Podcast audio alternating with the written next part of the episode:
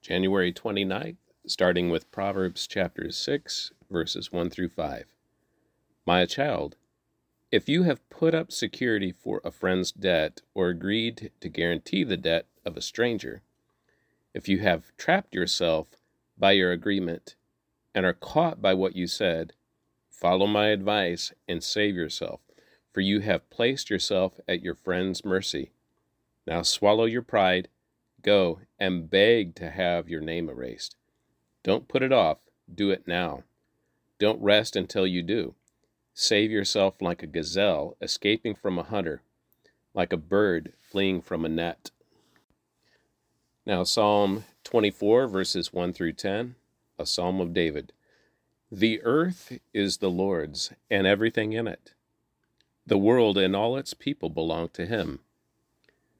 For he laid the earth's foundation on the seas and built it on the ocean depths. Who may climb the mountain of the Lord? Who may stand in his holy place? Only those whose hands and hearts are pure, who do not worship idols and never tell lies. They will receive the Lord's blessing and have a right relationship with God their Savior. Such people may seek you and Worship in your presence, O God of Jacob. Open up ancient gates, open up ancient doors, and let the King of glory enter. Who is the King of glory? The Lord, strong and mighty, the Lord, invincible in battle. Open up ancient gates, open up ancient doors, and let the King of glory enter. Who is the King of glory? The Lord of heaven's armies. He is the King of glory. Now, Matthew chapter 19, verses 13 through 30.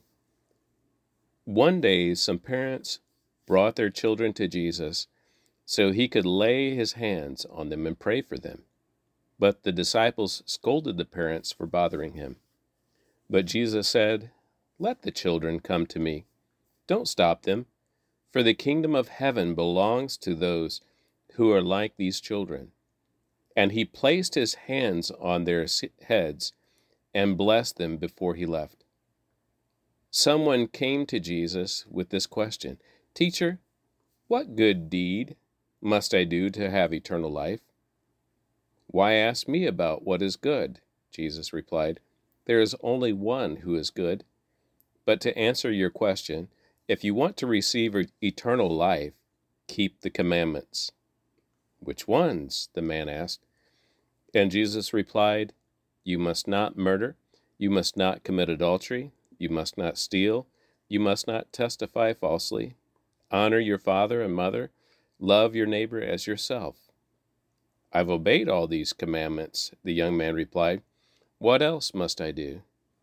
Jesus told him, If you want to be perfect, Go and sell all your possessions and give the money to the poor, and you will have treasure in heaven. Then come follow me. But when the young man heard this, he went away sad, for he had many possessions. Then Jesus said to his disciples, I tell you the truth. It is very hard for a rich person to enter the kingdom of heaven. I'll say it again. It is easier for a camel to go through the eye of a needle than for a rich person to enter the kingdom of God. The disciples were astounded. Then who in the world can be saved? They asked. Jesus looked at them intently and said, Humanly speaking, it is impossible, but with God, everything is possible. Then Peter said to him, We've given up everything to follow you. What will we get? Jesus replied, I assure you that when the world is made new, and the Son of Man sits upon his glorious throne, you who have been my followers will also sit on twelve thrones, judging the twelve tribes of Israel. And everyone who has given up houses, or brothers, or sisters, or father, or mother, or children, or property, for my sake, will receive a hundred times as much in return and will inherit eternal life. But many who are the greatest now will be least important then, and those who seem least important now will be the greatest then. Now, the Old Testament reading, Exodus chapter 8, verse 1 through chapter 9, verse 35.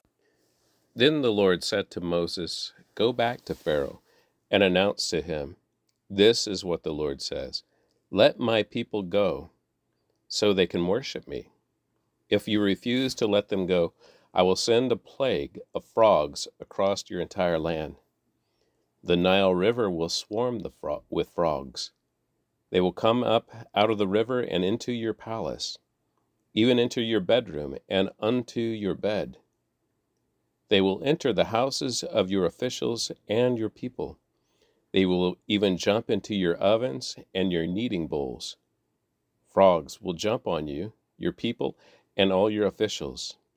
Then the Lord said to Moses, Tell Aaron, raise the staff in your hand over all the rivers, canals, and ponds of Egypt, and bring up frogs over all the land.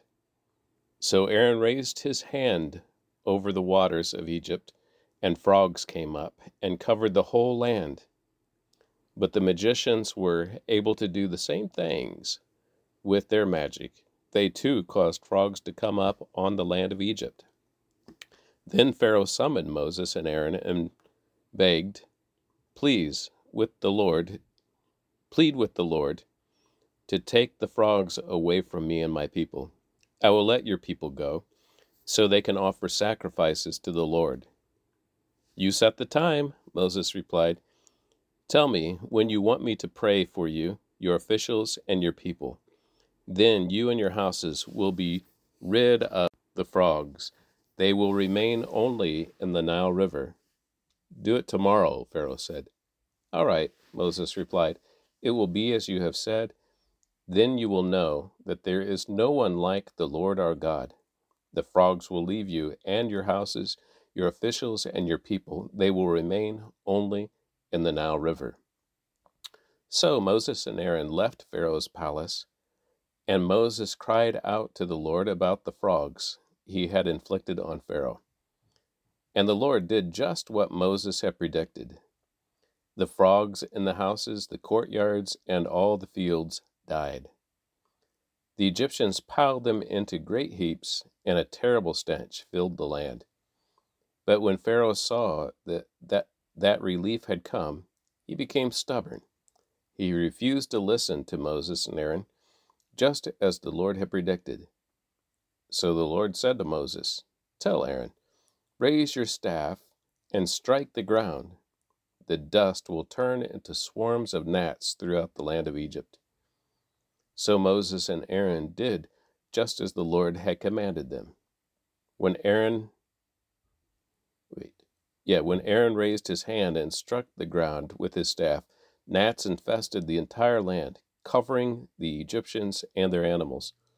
All the dust of the land of Egypt turned into gnats. Pharaoh's magicians tried to do the same thing with their secret arts, but this time they failed. And the gnats covered everyone, people and animals alike. This is the finger of God, the magicians exclaimed to Pharaoh. But Pharaoh's heart remained hard. He wouldn't listen to them, just as the Lord had predicted. Then the Lord told Moses, Get up early in the morning and stand in Pharaoh's way as he goes down to the river.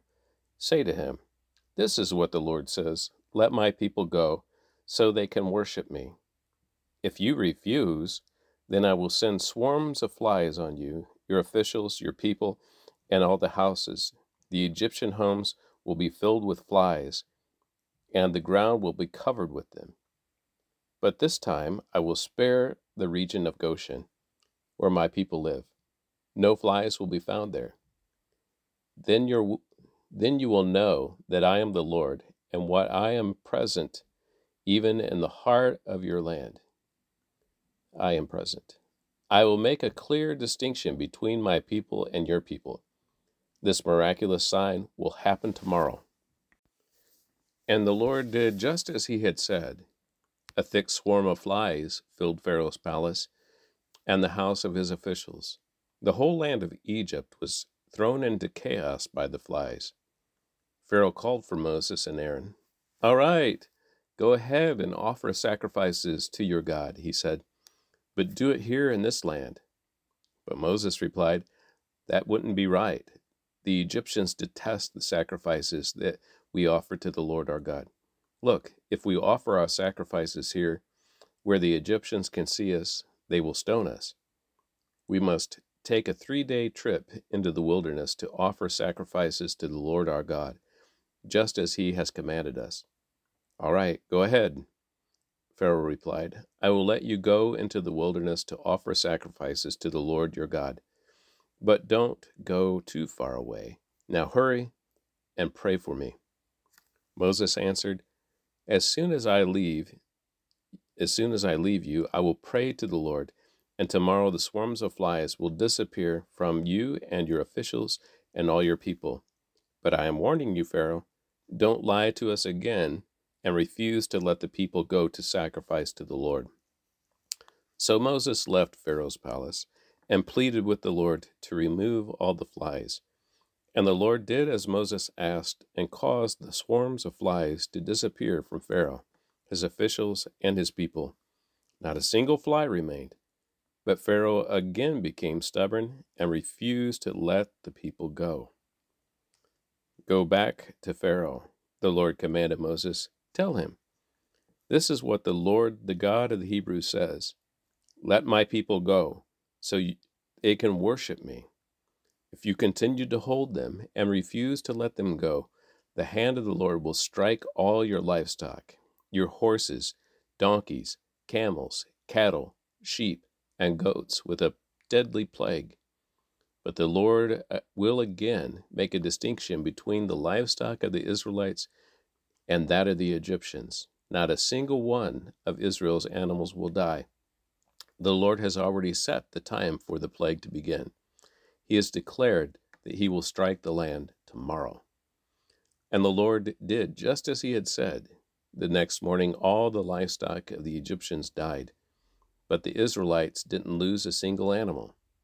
Pharaoh sent his officials to investigate, and they discovered that the Israelites had not lost a single animal. Even so, Pharaoh's heart remained stubborn, and he refused to let the people go. Then the Lord said to Moses and Aaron, Take handfuls of soot from the brick kiln, and have Moses toss it into the air while Pharaoh watches. The ashes will spread like fine dust over the whole land of Egypt, causing festering boils to break out on the people and animals throughout the land. So they took soot from a brick kiln and went and stood before Pharaoh. As Pharaoh watched, Moses threw the soot into the air, and the boils broke out on people and animals alike.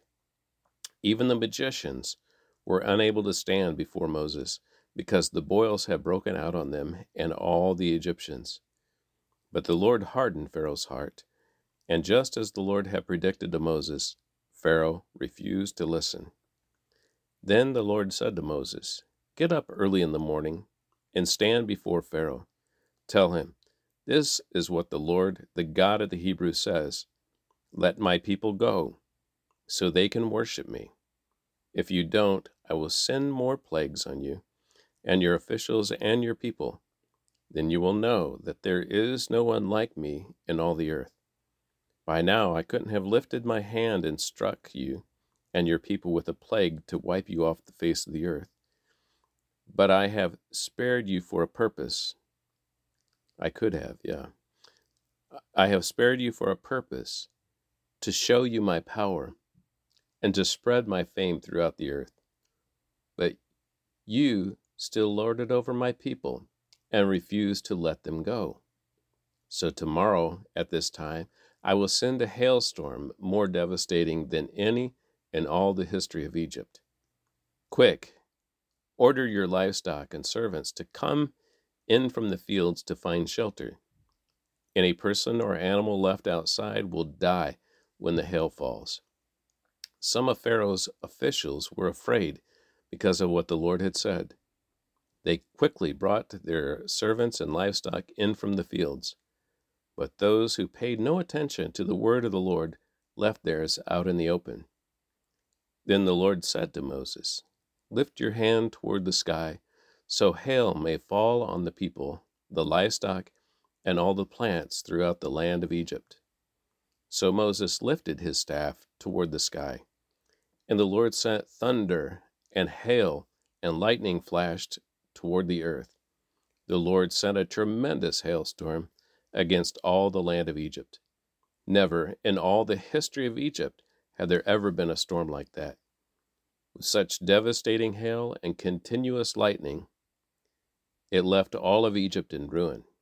The hail struck down everything in the open field people, animals, and plants alike. Even the trees were destroyed. The only place without hail was the region of Goshen, where the people of Israel lived. Then Pharaoh quickly summoned Moses and Aaron. This time I have sinned, he confessed. The Lord is the righteous one, and my people and I are wrong. Please beg the Lord to end this terrifying thunder and hail. We've had enough. I will let you go. You don't need to stay any longer. All right, Moses replied. As soon as I leave the city, I will lift my hands and pray to the Lord. Then the thunder and the hail will stop, and you will know that the earth belongs to the Lord. But I know that you and your officials still do not fear the Lord God. All the flax and barley were ruined by the hail, because the barley had formed heads and the flax was budding. But the wheat and the emmer wheat were spared, because they had not yet sprouted from the ground. So Moses left Pharaoh's court and went out of the city. When he lifted his hands to the Lord, the thunder and hail stopped, and the downpour ceased. But when Pharaoh saw that the rain, hail, and thunder had stopped, he and his officials sinned again, and Pharaoh again became stubborn. Because his heart was hard, Pharaoh refused to let the people leave, just as the Lord had predicted through Moses. And that concludes the reading of the word for January 29th.